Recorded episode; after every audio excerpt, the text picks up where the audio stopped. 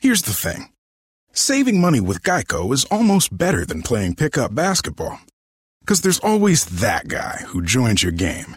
He never passes the rock, he constantly bricks threes, and he'll completely hack you and then put his hands up and say, No foul, no foul. With Geico, it's easy to switch and save on car insurance. No need to fake an ankle sprain because you're absolutely exhausted. So switch and save with Geico. It's almost better than sports. It's Women's History Month, and there's no better way to celebrate than by hearing from amazing women who are making history and changing the world for the better. Learn from leaders like Tory Burch, Madeleine Albright, Arianna Huffington, Katie Couric, Valerie Jarrett, and more. Listen to Seneca Women Conversations on Power and Purpose on the iHeartRadio app or wherever you get your podcasts.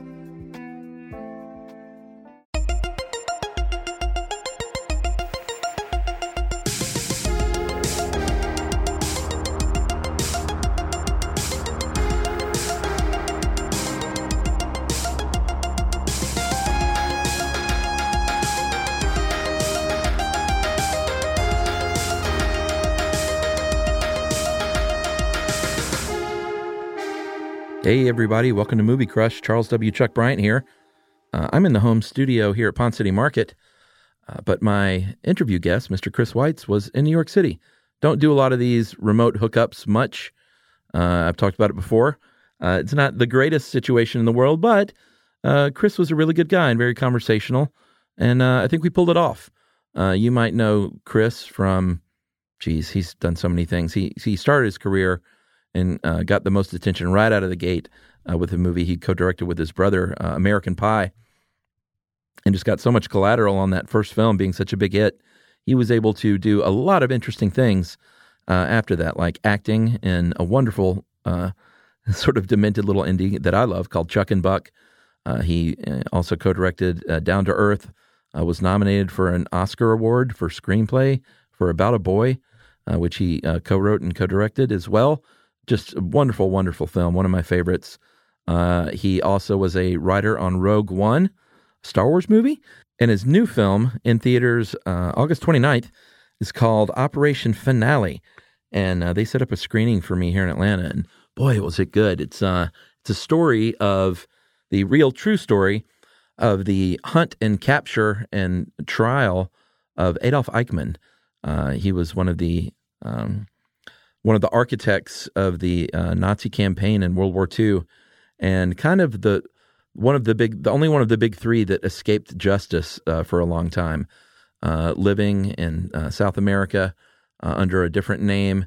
Uh, they finally caught up to him, and this is that story starring um, Ben Kingsley as Eichmann and Oscar Isaac as kind of the guy who leads the team in a sort of Argo esque way to to grab and kidnap this man and get him out of the country somehow uh, under the radar.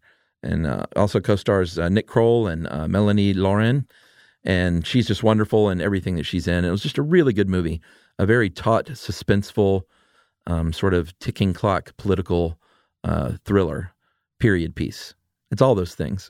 really good movie. Hope you guys go out and see it. You'll really enjoy it. And uh, we had a great talk today about his career and his interesting life growing up. Uh, I did not know that he had a, a long family history in, in Hollywood and beyond. So that was super cool to to learn about. And his pick was just a little film, just a little nothing indie called Lawrence of Arabia. Uh, one of the probably the epic of all epics in the in the age of the epic Hollywood film. Lawrence of Arabia even stands alone. And I had never seen it. And this is one of those. It's long been on the list, and I got to watch it um, at my house. Uh, I'm definitely going to go check it out in the theater next time they have a uh, an anniversary screening or something, because it was something else. What a great, great film!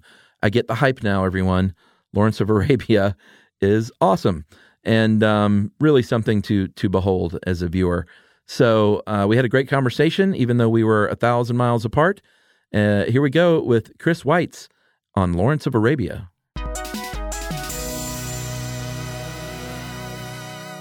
Yeah, I'm glad we're getting to talk because you are a uh, you're a multi hyphenate, as they call it in the business. Yeah. Uh, well, let me. So uh, the, I mean, the actor stuff doesn't really count because I only did that twice. Oh, but Chuck and Buck Uh, is such a good movie. Chuck and Buck sticks in people's minds. I loved it. yeah. Uh, thanks, man. I'm a huge Mike White fan, and it was uh, yeah, He's brilliant. yeah, yeah. That- that's a great one. Um, yeah, no, that that was. Uh, I'm I'm so glad I did that movie before um, I got too established to worry, not to worry about it. Um, it was great. uh, really bizarre the way that came about, which is that M- Miguel Arteta, who who'd gone, had gone to school with my brother, and um, sent us both the script because we looked alike, basically, because Uh-huh. he needed two characters that looked alike, and he wanted to have non actors in it. Um, it, there there were no other qualifications, really. I loved it, man. I thought it was great, and it was. Oh, Um, thanks. it's interesting because you're a guy who, and this is one of my favorite qualities I think in a filmmaker is, uh, you've really done a lot of different things in your career. I mean, obviously you and your brother, I mean, you co-wrote the movie Ants, uh, an Mhm. animated film, and then you and your brother really made your name for yourself with the American Pie movie, and then right after that you starred in Chuck and Buck, and then did Down to Earth and About a Boy, and like you really. I never knew what to expect from you guys, and I, I always appreciate that about uh, we artists. we try to we try to keep things weird uh, in general, have the strangest filmographies possible. I mean, I think um, uh, we w- w- when we got the chance to direct our first movie, it happened to be American Pie, and it was it's a movie that I love and loved making, but it wasn't like the the the thing that my heart desired most of all. I'd never been to uh, high school in America. Um, didn't go to prom, so I was working in a genre that I didn't really know uh, very well. uh-huh. So, so definitely the uh, intent was to do something different as, as soon as possible. And Chuck and Buck was the next thing that we did. It was a sort of strange indie possibility, Yeah. uh, you know, feature shot on DV, as close to a dogma film I think as you can get in for sure. uh, America at the time. Um, and uh, and also some some weird kind of sexual politics stuff. Mhm. Um, uh, LGBTQ before all of the letters had been put together in that way. Yeah, Kind of um, uh, interesting intersectional stuff uh, that was great to be a part of. Um, because also I sort of felt like I felt a little guilty having made a studio film. now I Yeah. don't feel guilty anymore. Um, but it was a way to, to sort of say, oh, you know, we we have this kind of foot in the indie world. My brother still makes uh, independent films, um, uh, which is great, uh, and I will probably do that next. Um, but uh, yeah, I, I think that the thing was not to be pigeonholed. I, it, there, there's a threat to that too, though, which is that you sort of don't get a brand hmm and everybody apparently has to brand themselves. Um, uh, but um, it's because you don't necessarily uh, have an identifiable visual um, uh, sort of uh, uh, gallery of, of things. They're they're quite different um, in a way. Uh, but but I'm happy to to live with that. yeah. I mean, American Pie certainly got you guys a ton of collateral. Like to have a smash hit like that right out of the gate. Uh, and I think, yeah, I mean, I don't know how it works on the inside. You talked about having a brand, but it seems like you get a lot of interesting things thrown your way, whether it be like the Twilight franchise with New Mhm. Moon, or for God's sakes, uh, writing Rogue One. yeah. I mean, what an so opportunity, you know? That was a huge opportunity. That was a dream for me. I mean, I saw Star Wars when I was seven, and uh, my favorite film would be Star Wars, except that I think it's too boring because it's everybody's favorite film. um, so uh, when when I got to to write uh, Rogue One, it was something that I've been hoping for for for years since I'd heard that they were going to uh, make make new films, uh, and it, it happened to be exactly what I would have wanted to do, which was the opening crawl. That is to say, Mm. you know, the, it, I, I'm kind of an orthodox, ultra orthodox Star Wars fan. Like Yeah. all that really matters to me are episodes four, five, and six. Uh-huh. And nothing outside of that is canon to me. uh, so to be able to work in that uh, area was was just fantastic. Yeah, well, I mean, I think I, I even I rarely do this, but I put out a call on our Facebook page about, you know, I'm talking to Chris Weitz. What do you want me to talk about? And Mm. I think about eighty percent of the people said talked about Rogue One and uh, the fact that I think among Star Wars fans, it's uh, I think widely considered the best of the new lot. Oh, that's super cool. Um, I- am glad. I think that's uh, uh, thanks to Gareth Edwards, really, um, and the w- what he wanted to do, the stamp that he put on it. I think that the things. I mean, there a, a lot of terrific writers worked on that, and it's amazing that it sort of holds together, given how many people did. Um, but I think uh, the reason is is his work. Um, you know, he was a fan as well. I mean, in some ways, Rogue One is kind of a fan movie. Yeah. Um, it's just a fan movie if you were given all of the tools at your disposal. And I think, um, I mean, I, I, like the other films very much. Uh, obviously, I can't judge uh, without bias. But, you know, Solo, when, when, you look at that, is a movie made by some of the original makers of these films. Mm-hmm. So, um, but, but this is, Rogue One was, um, the people who grew up on it um, and who who desperately wanted to to to do it and do it uh, correctly when they had the chance. So I think there's a lot of deep love of especially episode four in it. Yeah, yeah, for sure. So when you're um like for someone who can uh to, who writes and produces and directs, what what goes into your decision making process career wise? Like when to tackle what? Right. Um, well, I think with directing, it it comes down. It has to be something that I really desperately feel I have to do, or I'll d- regret it deeply. Right. Um, such so an I'm investment. Not, I'm not a gigging director. I'm Mhm. not thinking about what to do next, and I don't make a film a year, or even a film every two years. Um, and in part, that's because I I can't necessarily stand the physical and mental pressure of doing it, Yeah. or whatever. At least what I put on myself. And you know, it is a, a, a lot of work. Um, uh, and I have a family. I have three children, uh, and sort of it takes me away from them every time I do that. So I sort of have to justify Yeah. being a bad parent for a while. Um, so, uh, so that's the highest bar to reach. Um, in terms of writing, I mean, I get kind of excited about when I feel like I know how to fix something Mhm. occasionally, which is sort of rewriting work. Uh, and also, I love um, adapting the work of of novelists Yeah. um, and and sort of trying to uh, to convey what's great about th- those books in another medium uh, in a way that I I would hope that the novelists themselves can approve of. Um, there, there's that. So that's kind of my connection to what I studied in college, which was English. Um, what else? Uh, acting. I will pretty much do anything anyone asks me, but nobody does. what else? Nice. uh, and and producing is kind of if I can help uh, somebody do one of those things, which is to say, like work on something they really really care about, um, then then that's great. Um, you know, I've had been really uh, uh, fortunate in getting uh, Kogonada's first movie made, Columbus, which um, was a beautiful film starring John Cho and Haley Lu Richardson. Uh, we're we are producing Lulu Wang, her second movie, hmm um, which is based on a This American Life episode about her family, which she did, and, Oh, and so yeah. it's really cool to be able to intervene uh, beneficially in early in someone's career. Um, and also, that's that's true of this uh, science fiction film Prospect, um, starring uh, Pedro Pascal, that uh, that went to uh, South by Southwest this year. Um, uh, that that's sort of the best part of producing, I think. Um, yes, that is the long answer to your short question. Well, I mean, speaking of working uh, on books, you know, About a Boy was such a great book, and you guys, uh, you and your brother, did such a wonderful job. It's a beloved movie, um, Hmm. and you got an Oscar nomination for screenplay for that. Yeah, Well- that was crazy. I know that's great. Uh, what was it like working with Nick? How involved was he? Uh, well, Nick, uh, I think at the time, you know, now he uh, can adapt his own stuff. He can adapt other people's stuff. He can Yeah. write stuff from scratch, and he's doing just fine on his own, um, which he probably intended to do all along. So I think he found it probably a bit of a too painful a prospect to stay too close to events when we were shooting it. So Yeah. we had some some really good meetings with Nick early and and liked each other a lot. But I think he decided to step away uh, so as not to see how we were going to mangle what what he had done. Oh no. Um, you know, fortunately, he approved uh, of it after the fact. I think uh, he's been, you know, really kind about the movie.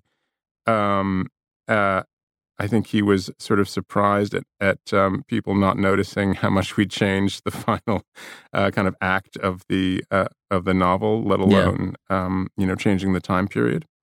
Um, but um, it's really gratifying that he likes what we made of it. Um, that said, I suspect that um, uh, that if he had done this later in his career, he would have adapted his own work and done it really beautifully. Right. Uh, um, but uh, so the, uh, the the chance to adapt that um, and, and thus to get um, the only shred of uh, uh, prestige. oh, that's not true. um, uh, uh, was was fantastic. It just felt I, I felt uh, very much um, like I was born to write that script, or rather, sort of educated to write that script because I kind of like lived amongst the English for for long enough, having gone to high school and college there, that I understood what was going on. Um, and felt like capable of translating that into an American mode in some ways. But in some ways, it was an English picture. Yeah. And it, it was like this fantastic moment in a test screening in London when someone said, Oh, it's a good English film. nice. um, yeah. Uh, uh, that was a really charmed production, the whole thing. I, I, remember just everything that we decided to do kind of working out the way that we had wanted it to, which is Mhm. which is fantastic and doesn't doesn't really happen. Like I remember at one point thinking, oh, it'd be great if you know, Badly Drawn Boy could write an original album for this movie. Yeah. that'd be cool. And we called him up, and he's like, yeah, okay. That's awesome. Uh, and uh, everything in that sense kind of worked out uh, from Hugh Grant uh, doing it to sort of taking a flyer on Nick Hoult, um, e- even down to um, to Toni Collette uh, doing it uh, uh, was was an extraordinary uh, experience. yeah, she's so great. Is it is it Mhm. weird to uh, do you see Nick Hoult today and like marvel at what a big grown, Yeah. handsome grown man he's become? he is a complete hunk. yeah. um, and he's he's a really good actor too. Uh, and you you don't necessarily know if somebody who can play a twelve year old really well at twelve is going to be able to play uh, grown ups. Um, yeah, I mean we stay in touch, and it's I you know I just love uh, sort of watching him uh, grow. Um, it's uh, it's really funny. yeah, that's awesome. Um, where are you from? You said you went to high school in England? Yeah, well, I'm from New York originally, but my dad had gone to school in England. He went to to uh, grade school, the equivalent of grade school and high school in England, Mm-hmm. And so I was supposed to just go for a year to check out my dad's old school in London uh, when I was 14, and I ended up staying and uh, doing my exams there, A levels, they're called, Mhm. kind of the end Yeah. of end of high school exams, and then got into Cambridge, and I stayed, and I stayed for a few years, uh, and um, that is- and I've ended up working on a few movies there, which is which is great. So I'm New Yorker, but sort of uh, mid Atlantic uh, in uh, uh, like education. Right. What is your uh, mother from England as well, or? No, my mom is from. She was born in L.A. but Mhm. her mother was Mexican. Her, her mom was actually a Mexican silent film actress, and oh wow. her dad, my grandfather, was from uh, the Czech Republic, which at that time uh, was Austria, and then became Czechoslovakia, Mhm. and then became the Czech Republic Right. through various world wars, uh, uh, hot and cold. Um, and uh, yeah, so I'm from. I'm kind of from all over. I mean, like a lot of Americans are. Now, with with you and your brother, was that was filmmaking something you always wanted to get into, or I mean, is it in your family lineage at all? It was. Um, so my my mom um, was an actor. Um, she's actually in a film which is in my film. So she was in a film called Imitation of Life in 1959. Um, that um, that she played a, a, a an African American woman passing as white um, in this uh, uh, great Douglas Sirk film from Oh, wow. 1959. Uh, her father was uh, uh, a producer and agent, and he was an agent for a lot of uh, European uh, filmmakers. He was Ingmar Bergman's agent. Um, he was uh, Billy Wilder's agent. Um, Holy cow! and uh, yeah, so there's there's that sort of that part of the family goes goes back in in terms of filmmaking. And my my grandma was um, uh, known as La Novia de Mexico, which means the sweetheart of Mexico. She was kind of the um, the first uh, talking picture star in Mexico, and before that, she'd been a silent film actress in in Hollywood. So Wow. that's kind of a cool story too. Yeah. So so I we this is like the family uh, uh, business. Oh, that's amazing. That's really cool. Mm. So, uh, were you and your? I mean, so obviously, you guys. I mean, I usually ask people about their influences growing up, and certainly when you have an older sibling, um, I have an older brother and an older Yeah. sister. You get a lot of culture fed through them. Was that sort of your jam as as kids growing up? That was definitely, um, you know, all the good music uh, and and stuff came through my brother, and eventually he started uh, writing plays, um, which he still does. Uh, and uh, when I graduated from college, we thought it would be kind of a wheeze to uh, to to write screenplays together. We didn't really have a clear idea of what was going to come of it. It just Mhm. seemed like it might be a cool thing, and maybe it would work out. And uh, and it did. We we we worked hard, but we were also very lucky. I remember on my twenty first birthday, we had pitched a story to MGM, and they uh, they said, "Yeah, you know, we'll, we'll pay you to write a screenplay." It was a long time between that and getting screen credit, which was on Ants, Mhm. um, which I think came out in 1998, 97 Yeah, that sounds about but right. um, uh, uh, so that was like seven years to, to that point of just um, working on our own stuff and rewriting other people's stuff, but never really getting anything made. Um, and then it, it sort of all started with with that for us. Did you ever have to yell? My grandfather was Billy Wilder's agent. For God's sake.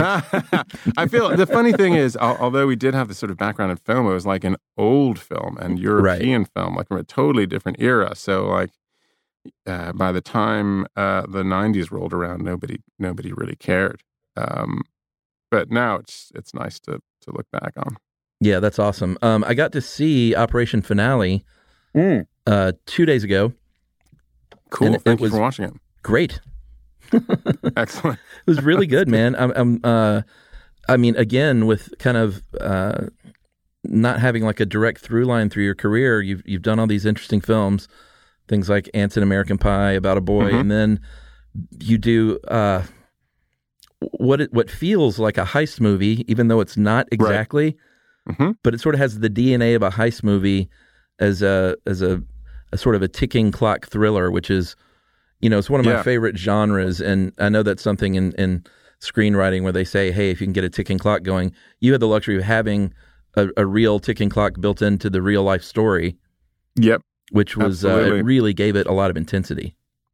Um, uh, thank you. I'm glad it did. Um, yeah, in some ways, it's got sort of all these genre uh, bells and whistles. It's a it's a kidnapping plot. Uh, Mhm. You know, the, the true story. Mossad uh, uh, kidnapped uh, Adolf Eichmann, who was uh, the kind of logistics coordinator uh, of the the Holocaust. Um, they found out he was in Buenos Aires and put together a team to extract him and take him to Israel for trial. A pretty extraordinary cinematic story from the get go. Oh yeah, Um, and uh, yeah, I, I, I wanted it to be a kind of a hybrid of um, of a genre suspense thriller and also um, at the same time kind of reckoning with uh, who this person Adolf Eichmann was and, Yeah. and what it was like for the uh, for a team of uh, people whose families had been um, destroyed in the Holocaust to have to live with him for the 10 days in which they wait in a safe house to be taken out by El Al.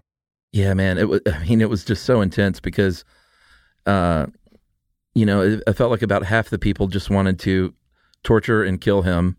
Yeah. Uh, but you you also as a filmmaker, and I think to your credit, you know, you needed to tell the story also of this old man whose response is, "Am I to blame for all of World War II?" Right. You know, so it was really interesting to kind of, and of course, he is a bad guy, and there are some He really is a very bad guy. tough, Yeah. affecting scenes in the film. But um, I think to your credit, to even indulge that line of thought from him uh, was pretty necessary. I think so. I mean, I, I think it's important uh, to um, to see the people who perpetrate these um, crimes as human beings, not because we should feel sympathy for them, hmm but because we should be alive to the possibility of it happening in our time, in our country, in our culture, uh, in ourselves uh, as well. Um, so uh, I think the temptation is always there to to make them as evil uh, as possible um, on the surface. Uh, but I but um, we aimed to sort of try to seduce the the characters and in a way the audience into hmm viewing them as as people as well.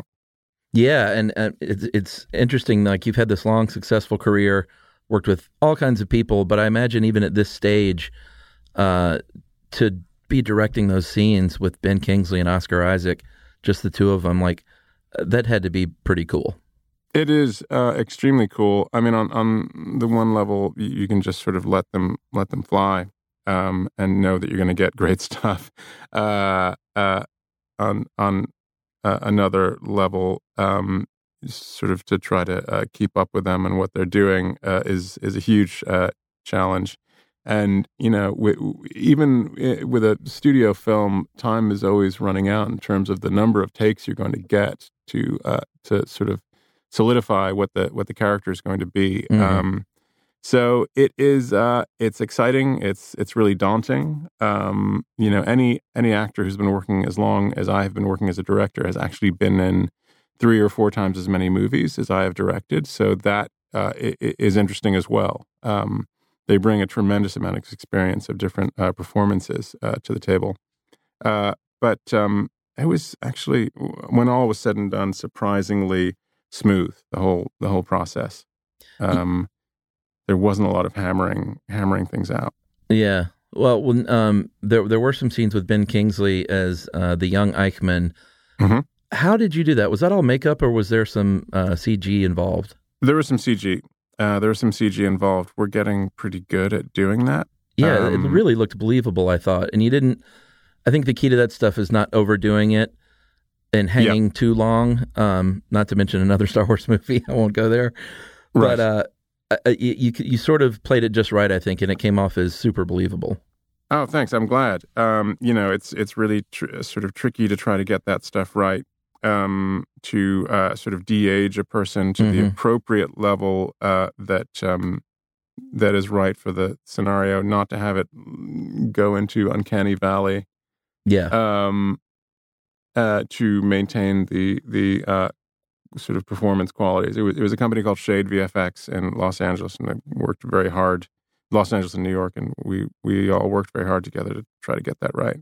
How did the story come to you? Uh, I was sent the uh, script by MGM uh, two years ago. Um, uh, John Glickman, who's the head of things over there, uh, knew that I had had some experience uh, with the period because of my my dad. My dad wrote uh, biographies of uh, prominent Nazi Party members. Oh wow. Um, and uh, and I sort of helped him put together his library and did some of, uh, helped him with his research and uh, copy copy read his manuscripts. So I was kind of immersed in this stuff uh, Mhm. as a child.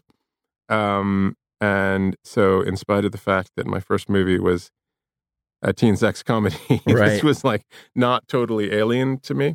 Yeah. Um, so I, uh, and I hadn't had a chance to to to do something in this period. Um, that was it was very exciting. Yeah. I mean, it was just beautifully shot. It was very very good looking movie. Thank you. That's um, Javier Aguirre um, a, uh, um, a wonderful Spanish uh, DP who also shot The Others and The Road, which is a very beautiful movie. Oh, shot yeah. Blue Jasmine. Uh, he has a uh, beautiful, sort of burnished, um, uh, yet still realistic uh, style. And he and I have now worked together on three movies, kind of know each other's ways. And um, uh, uh, uh, I think that a great thing about Javier's work is that he doesn't have anything to prove. We're not kind of pushing camera moves and Mhm. um, you know gyrating around uh, uh, or or taking on um, uh, sort of artistic angles just for the sake of it. Yeah, it was not flashy. It, it, it just came across as a very, just a good looking movie. Oh, thanks. That's the best way to say it, I think.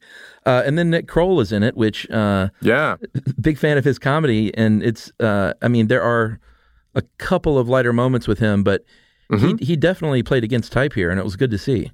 That's a serious role, and he, I mean, he's actually a very serious, thoughtful guy, as I think a lot of uh, uh, uh, good comedians are. Um, there's always a sort of a darkness to uh, to comedy, um, and um, I think uh, Nick brought a real thoughtfulness to the to the part. Um, he had actually, when he was a kid, known uh, one of the uh, members of the expedition um, who who was uh, an associate of his his father's. Uh, Mhm. Nick's father works in corporate security, um, so he he also sort of felt connected to the to the part. Yeah, was it important for you to try and cast uh, Jewish actors as much as you could for those roles? Um, I felt like that wasn't a requirement. There are some non-Jewish actors playing Israelis. I felt like there's there's, I mean, there's probably an elusive uh, balancing point at which you are, um, you know, goy washing things, as it were. Right. Uh, and there's also a point at which you're you're being a little too restrictive by saying that only uh, Jewish actors can play Jewish parts. Mhm. Um, you know, uh, it, it we, we there are a couple of wonderful uh, Israeli actors in the film, uh, Lior Raz and Ohad Knoller. Uh, I mean, it, the actual the mission itself. Uh, on the mission itself, some of the uh, agents were born in Israel, uh, but the rest of them were born in Germany and Poland and Romania um, and Hungary, uh, and so it was kind of an international group anyway. Yeah, that's awesome.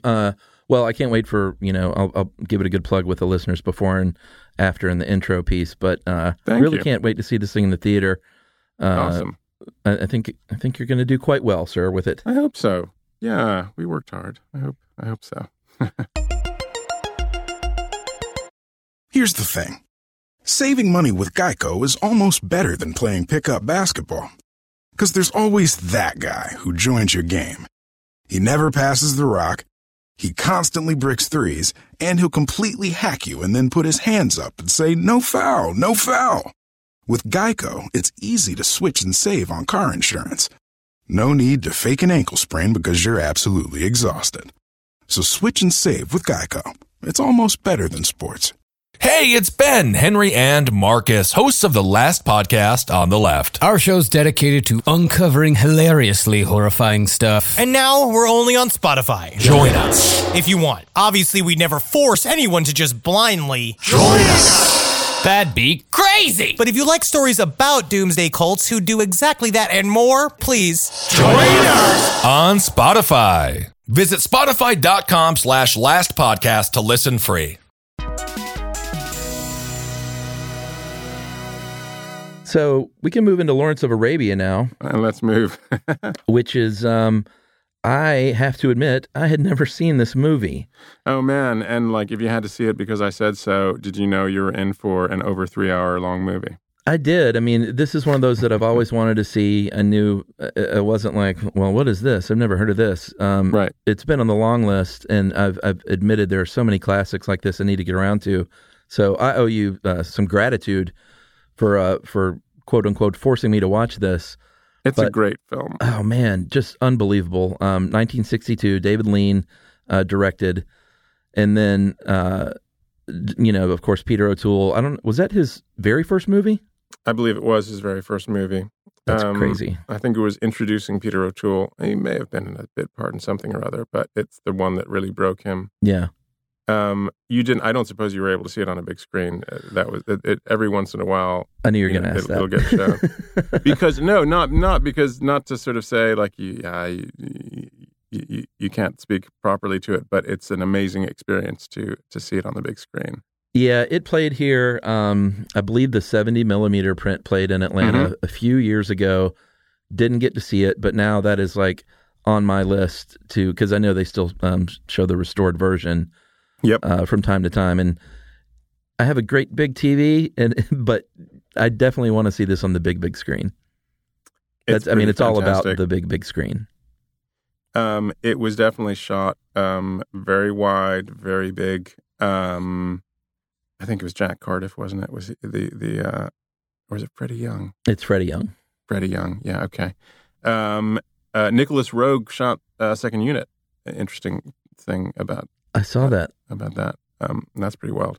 Um, yes. Okay. So here is, uh, I suppose the what's problematic about my saying this is my favorite movie. There are no women in this movie, uh, Yeah. and and so it's like it's hard to uh, to hang on to it uh, uh, as a favorite movie uh, in these times. Um, but I'm going to make an argument that in some ways there there is a uh, a, a kind of well a- as as Noel Coward said about Peter O'Toole, if he were any prettier, they'd call it Florence of Arabia. that um, there there are some sort of uh, gender fluid dynamics in, in the movie.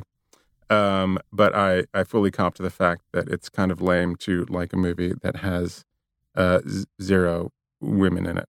However, I do think that the screenplay and cinematography and performances are absolutely extraordinary. Yeah, but to be fair, like, would this movie have been any better if they forced in some kind of lame love relationship?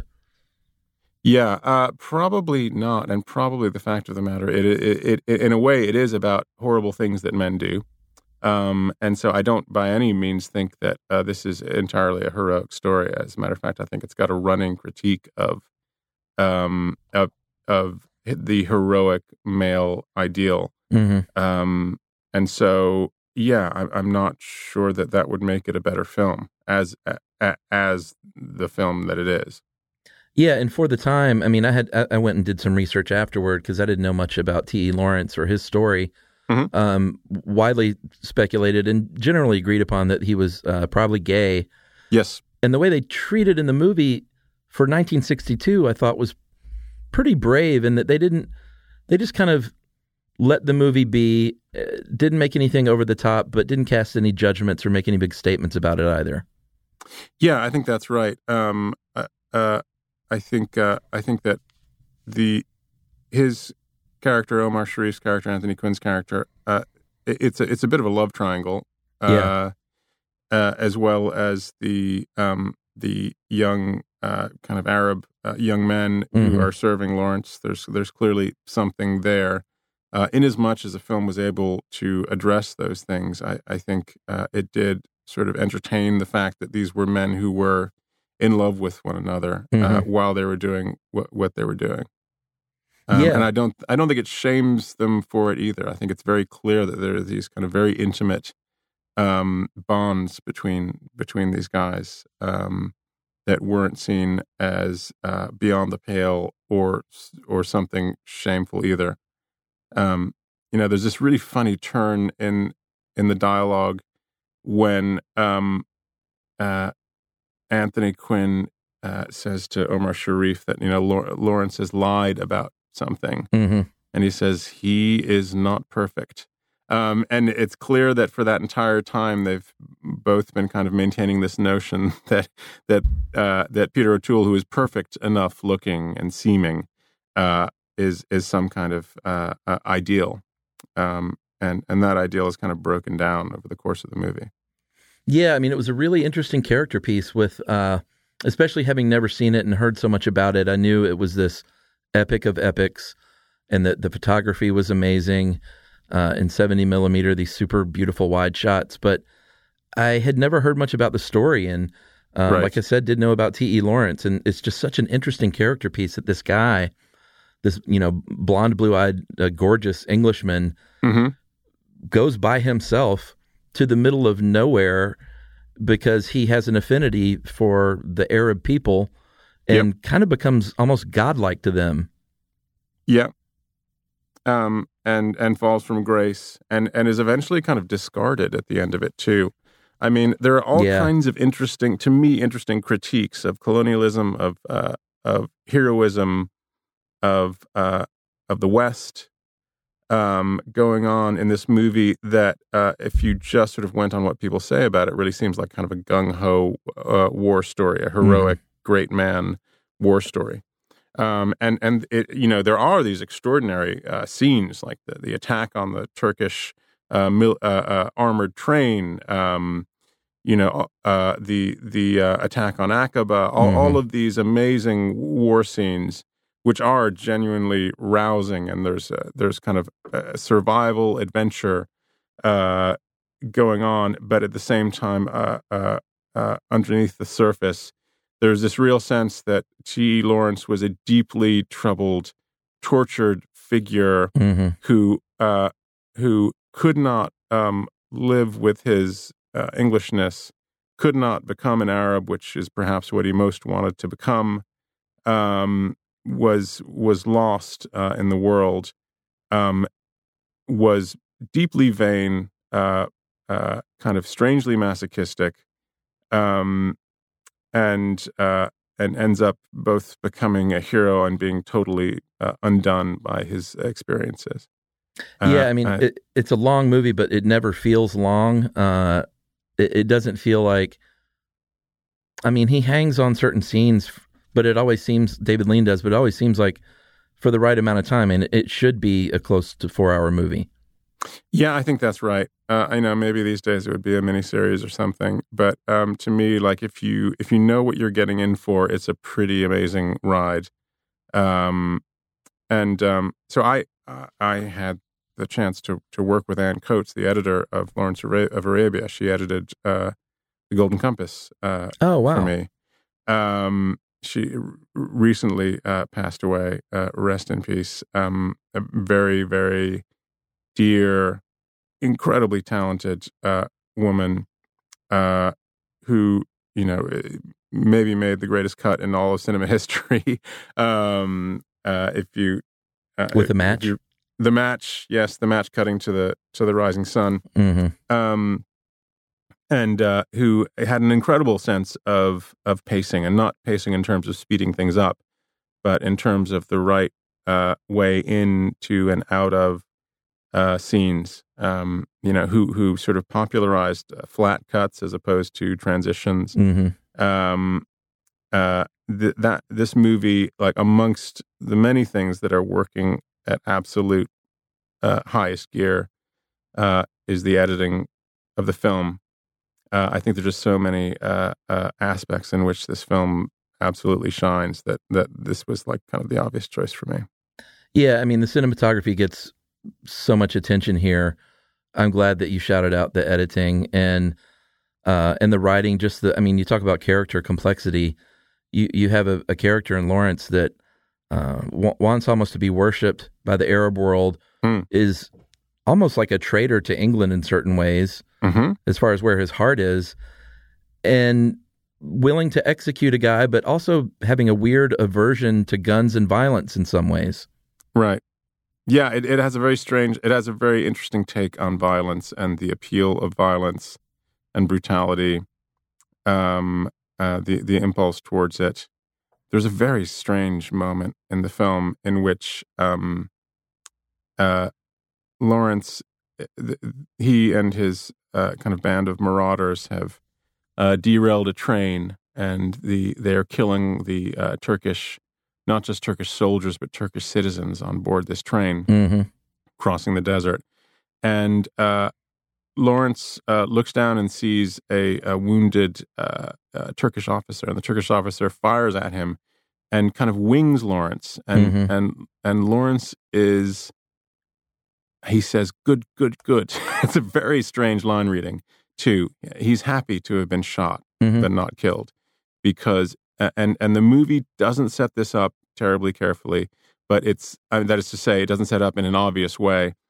Um, but uh, he is pleased to have been injured. Um, I think in part because he now feels like a fully uh, fledged male, which of course is is sick.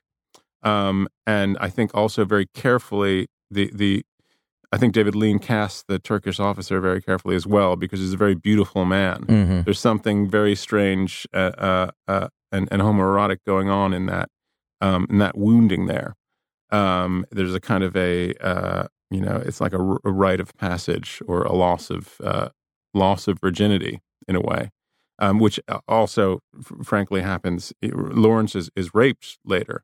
You don't really. It, it's not really um, uh, incredibly obvious. Mm-hmm. Uh, but um, that's cl- that to me, it's that's clearly what what happens when he is later uh, captured uh, by the Turks. Um, right. So there are all kinds of really extraordinary, uh, intense, and deep things going on in this movie um, that uh, really set it apart from, say, Bridge on the River Kwai, uh, which is you know David Lean's. I think that was his later I think that came later. That was actually Anyway. right before he Ah, right before. Okay. he did Bridge on the River Kwai, this, and Doctor Zhivago all three in a row, which is pretty Man. astounding. What a run. Um, but Bridge on the River Kwai, I think, is a lot more straightforward uh, uh, in terms of how it deals with kind of men and, and heroism. Yeah, I mean, during the scene you were talking about where he's uh, uh, has the little flesh wound on his arm, he he he almost wants to be shot again. I feel like because he doesn't Mhm. hide; he kind of stands there Right. while this guy keeps pointing and shooting at him and missing. And Yeah. I was I was just like, "What are you doing, man? Get out of there!" But there was this weird. Uh, that was definitely a strange scene to to kind of unpack. It is a strange scene. I think he is daring death uh, at- at that point. He maybe wants to die. He certainly appreciates getting injured, which is deeply strange. Um, and um, uh, and there, there's sort of that, that dynamic uh, uh, works throughout the film. Later, the reason that he's captured by the Turks is that he decides to just w- kind of uh, uh, waltz into a Turkish occupied uh, Arab village hmm um, and thinks, you know, he's he says to his uh, comrades that he's invisible and he can never be caught. Um, and then there's this extraordinary scene with um, Jose Ferrer Yeah, uh, in which um, you know Lawrence, who thinks he has sort of trained himself to uh, withstand uh, physical pain and punishment, um, is uh, is broken, um, and and you, you can see his sort of dawning on him that he's not uh, what he thought he he was. Um, yeah. Um, so and and and of course, eventually, by the end of the film, he has done all these heroic fil- uh, uh, uh, things, and he has won these great victories against the Turks at the sacrifice, uh, in a way, of his um, his decency, um, and um, he all with the aim of of giving the Arabs, as it were, uh, their uh, their own country, um, and um, and he's screwed over by the British diplomat, British Mhm. and French diplomats who negotiate the Sykes-Picot agreement, which kind of divvies up, uh, uh, divvies up that part of the world into uh, Iraq and Syria and and Jordan, um, which and that that's another thing that I think is really cool about the movie, which is that it's about Iraq. Yeah. Uh, you know, it's not about uh, Baghdad, but it's about, but it's about Iraq and Syria and how uh, the Western powers completely fucked up uh, this part of the world by um, double dealing uh, and um, uh, exerting their power uh, geographically. yeah. I did a big history deep dive after Hmm. after watching that. That cleared up a lot of things. Um, and it was interesting with the complexity of character. Like you, he almost never gets what he wants because on one hand you get the feeling that what he wants most would be to be like king of a Middle Eastern country. Mm-hmm. Uh, but he also kind of wanted to be regarded as an English war hero, and to the point Right. where he has this um, uh, journalist following him around, photographer based on a real guy, uh, and and you can tell he's eating it up and he wants the press. But there were there was speculation, I think, still today that he was not as important as he made himself out to be. I think that's right. I mean, I think um, uh, there, somebody in the movie says it's a sideshow of a sideshow. Uh, um, that uh, the war in, in the desert wasn't as crucial to kind of winning winning the war uh, as the outsized uh, heroics uh, and sort of dash of the um, of the campaign uh, seemed to to let on. Mm-hmm. Um, so, yeah, uh, it, it's it's a it's a sort of a, in some ways a, a deeply cynical uh, telling of of this story. Yeah, Um, you, you can see at the end too when he's uh, that last scene where he's being driven away in the car and he passes the guys on the camels and you can see in Mhm. his face he he wants nothing more than to be on a camel again. Right. Yeah, he's completely lost. Um, uh, and I, I mean, uh, Lawrence's later in Lawrence's later life, he actually tried to sign to to sign up to serve uh, as um, as an enlisted man. I think it was in the RAF. Actually, I'm not 100 percent sure of that. but he wanted to have another run at it, but not as the um, celebrated war hero. Um, so there, there's something, I mean, I guess admirable, but also deeply sad uh, uh, about that. And of course, the movie opens with um, his death, which of course has now become an old chestnut Mhm. um, in terms of, of biopics, but is pr- pretty uh, interesting in terms of how, you know, we, we see this character riding on a motorcycle and having a somewhat ridiculous accident due to his own um, um, foolhardiness. Mhm. Um, uh, and um, we never see him on a motorcycle again or see him in England again. Um, so the, the sort of been told in this this interesting r- reverse order, um, um, which is to say, no matter what he's going to achieve in the rest of the film, this is what he's going to. That's this is what is going to become of him. Tumanbay. Tumanbay. Tumanbay is weak. We need to rebuild. You have no choice. It has to be done. The epic fiction podcast Tumanbay returns. Have we met before? Oh, yes, General. From creators John Scott Dryden and Mike Walker, I need soldiers, and I need them now. Maya is defeated. Don't you see? It's not a gift, it's a curse. We are the fist of God. That fist is now raised in its glove of iron to punish the city of unbelievers. listen on the iHeartRadio app, Apple Podcasts, or wherever you get your podcasts. Ah! In the name of God, what have you done?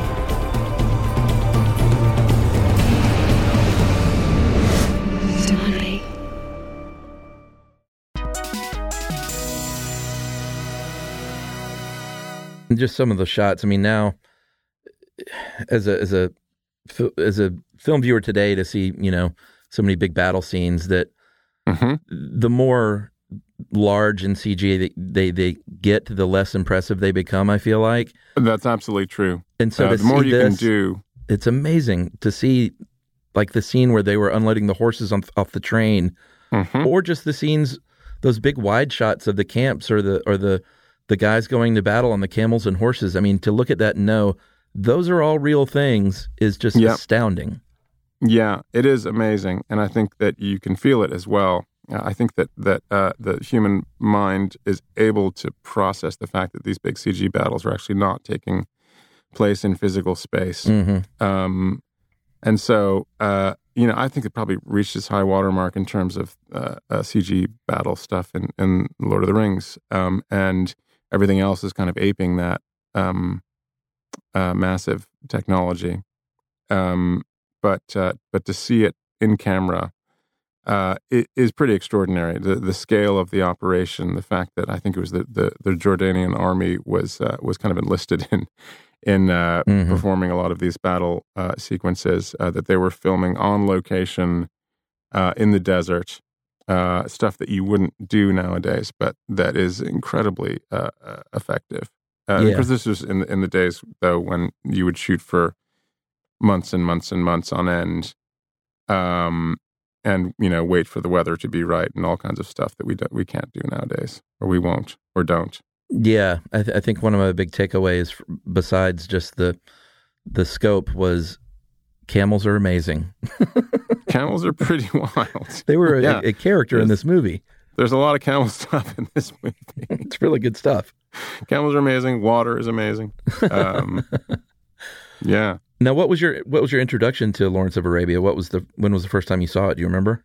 Oh man, I feel like uh, the, my, the first time I saw it was probably part of it as a kid. Um, uh, when it got mixed up in my mind with this much more schlocky movie called The Wind and the Lion. Mm-hmm. Um, Yeah, I know that and uh, I think for and, and also actually my my uncle uh, produced a movie called March or Die. There was a sort of brief flourishing around the 1970s of Arabian uh, or Foreign Legion war movies. And I must have at this at that time seen on TV some really crappy cut down version of Lawrence of Arabia, which still went on longer than I was allowed to stay up. Um, and I didn't uh, see it again until I was probably at, like film forum or something. And then I remember very vividly seeing it at LACMA on the big Mhm. screen uh, with uh, with overture and intermission and everything, um, with my brother and my friend uh, Matthew Huffman, and just being kind of bowled over, and then reading about uh, uh, the making of the film, uh, Robert Bolt's screenplay, um, and um, and just finding it not only kind of really beautiful but incredibly intelligent.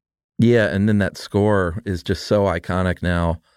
Yeah. Um, just amazing score that uh, I believe the the composer. Yeah, he wasn't even the first choice. I think he was sort of third or fourth on the list. That's interesting. But uh, yeah, t- and he didn't have a whole lot of time either, apparently. So he, um, and of course, you don't know if it's a chicken or the egg thing, but maybe it's because the movie was so iconic. But it really, man, when you hear that music at the beginning and uh, you see that wide frame, it's just like chill inducing. Absolutely. Yep. So it won uh, Best Picture, Director, Score, Cinematography, Art Direction, Editing, and Sound. Mm-hmm. And Sounds about right. lost, yeah, Peter O'Toole lost to Gregory Peck uh, for To Kill a Mockingbird. Uh, no shame there. No, no, can't can't feel bad about that. And uh, Omar Sharif. Although I think, I mean, honestly, I uh, I think um, uh, Peter O'Toole's portrayal of Lawrence is more uh, nuanced than Gregory Peck uh, in To Kill a Mockingbird. And I think that you're you're winning not just for the performance, but for the character. Yeah. in To Kill a Mockingbird, a sort of a, a approving nod to the character. Yeah, yeah, fair enough. Little one note. Hmm. uh, and then uh, Omar Sharif lost, uh, and then the screenplay did not win as well. But um, Right. yeah, I mean, it, I, I can't wait to see Screenplay. it. Wait, wait, what won screenplay? God, screenplay should have won. That's I what think To Kill a Mockingbird did, Uh, if I'm not wait, uh, mistaken. Okay, okay. So it must have been. Did they have adapted screenplay and screenplay at that time, or was it only one category? I, think it was adapted, and the, and this was considered adapted from uh, T. E. Lawrence's. from right Seven Pillars of Wisdom. Or, Yeah. Or some, um. Yeah. Okay. All right. All right. Um. I think it's a. I think Lawrence of Arabia is a better screenplay. I, I think I'm with you.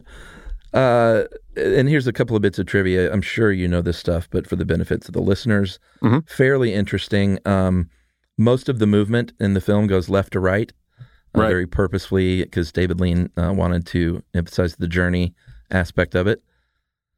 I yep, I agree entirely. I think that we that in the West we see things as going left to right, probably because of writing. I, I wonder if it had been made by an an Arabic uh, filmmaker, it would have gone right to left.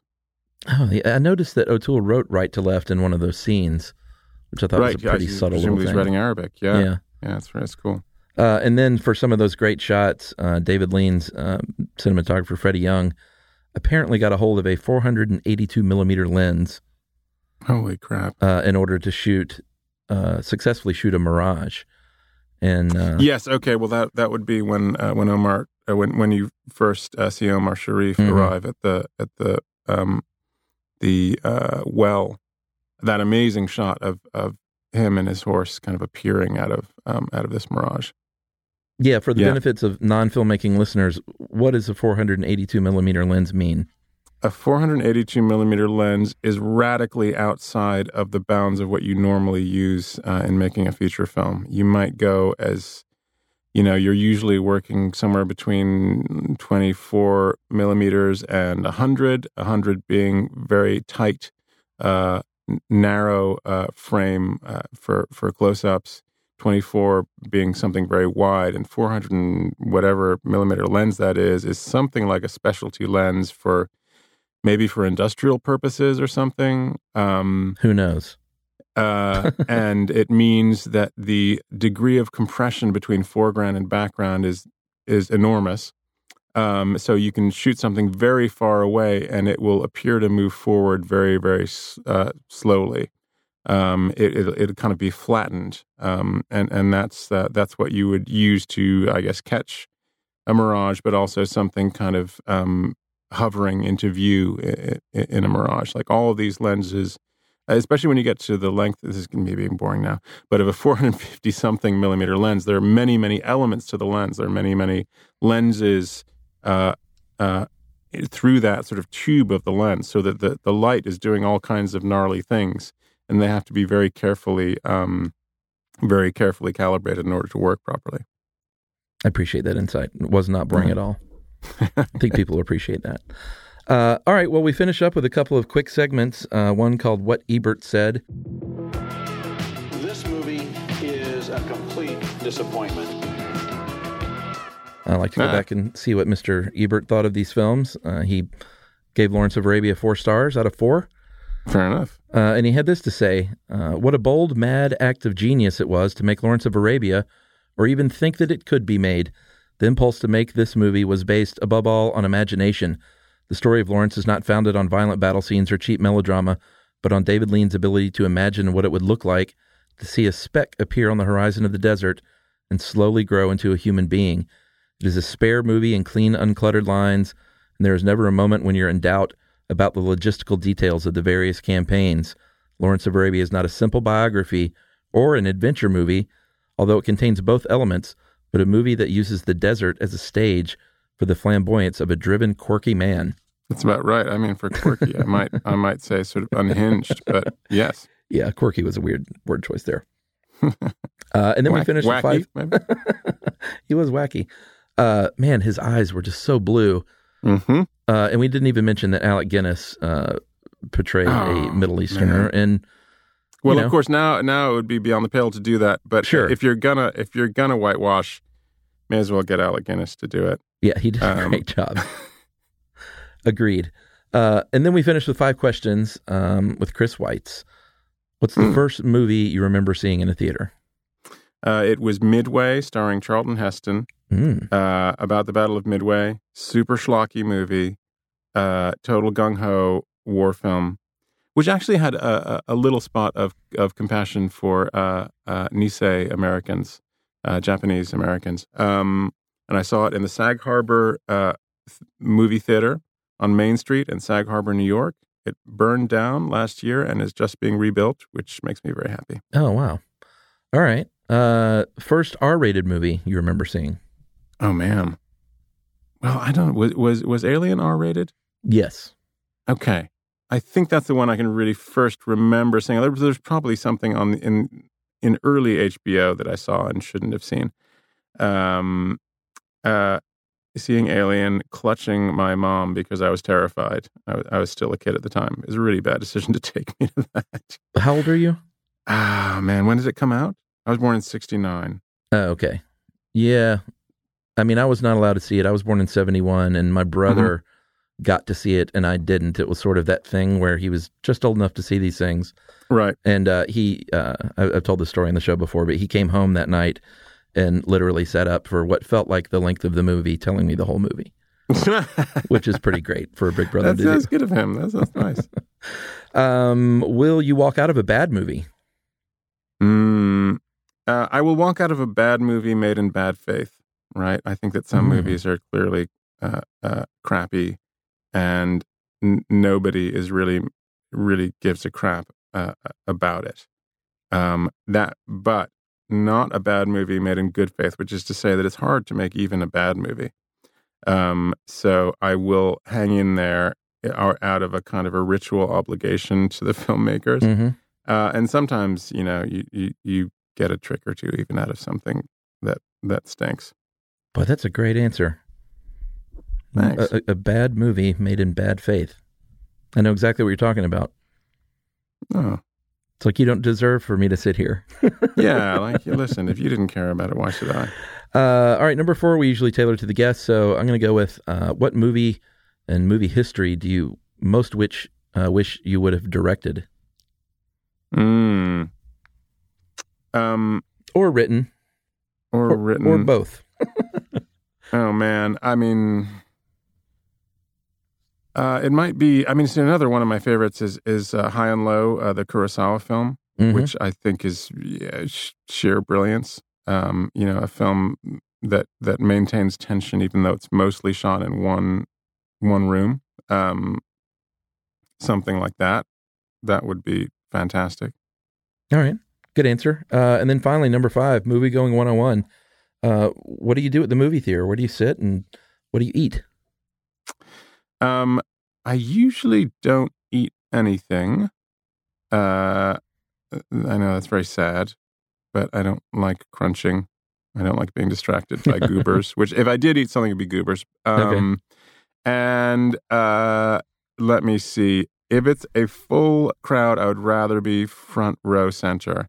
Uh, Oh. if not, I'll try to get the best angle on on the the screen, which would be about five rows back in the middle.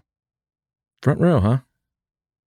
Yeah, sometimes I like to to uh, be totally immersed in it, but actually, it really depends on the on the, the distance between the front row and the screen as well. Right. Sure, sure. Uh, because uh, other, I, I I don't want to um look around too much. Awesome. All right. Well, thanks, Chris.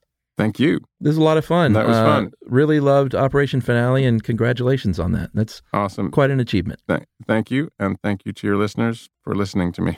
All right. Thanks a lot, man. okay. Thank you. See ya. Bye bye.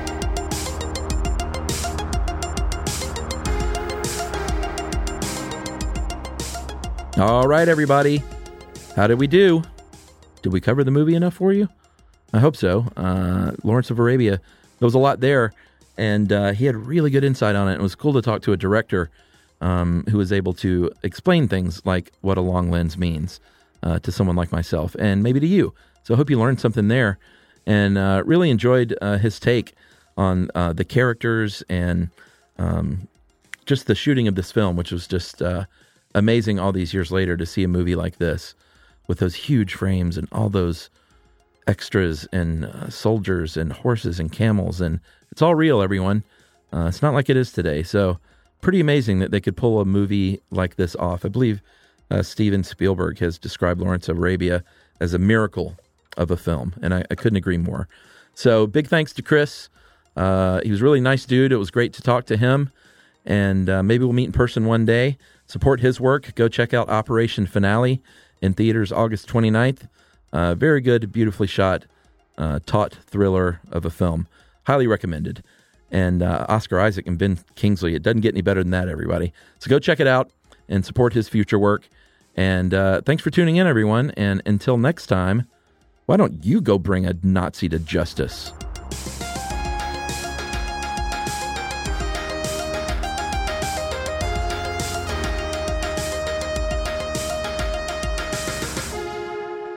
Movie Crush is produced, engineered, edited, and soundtracked by Noel Brown and Ramsey Yunt at How Stuff Works Studios, Ponce City Market, Atlanta, Georgia. I'm Richard Blais, and I'm a chef and restaurateur who has judged or competed on nearly every cooking show. And now I've found a way to judge on a podcast. On my new podcast, Food Court with Richard Blais, amazing guests bring their food arguments to my court, and I settle them once and for all. You think ranch is better than blue cheese?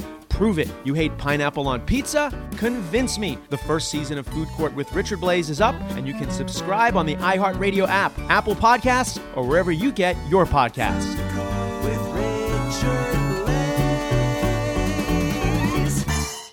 The Only Way is Through, a new podcast in partnership with iHeartRadio and Under Armour. Players, coaches, and athletes will share intimate and personal stories of performing at the highest level. This season, Notre Dame women's basketball coach Muffet McGraw is battling a losing record. every game knowing you're supposed to win. That really weighs heavy on your shoulders. And I think I said at one point, wouldn't it be great to be the underdog again? My husband said, be careful what you wish for. And here we are. Listen to The Only Way is Through, available now on the iHeartRadio app or wherever you get your podcasts.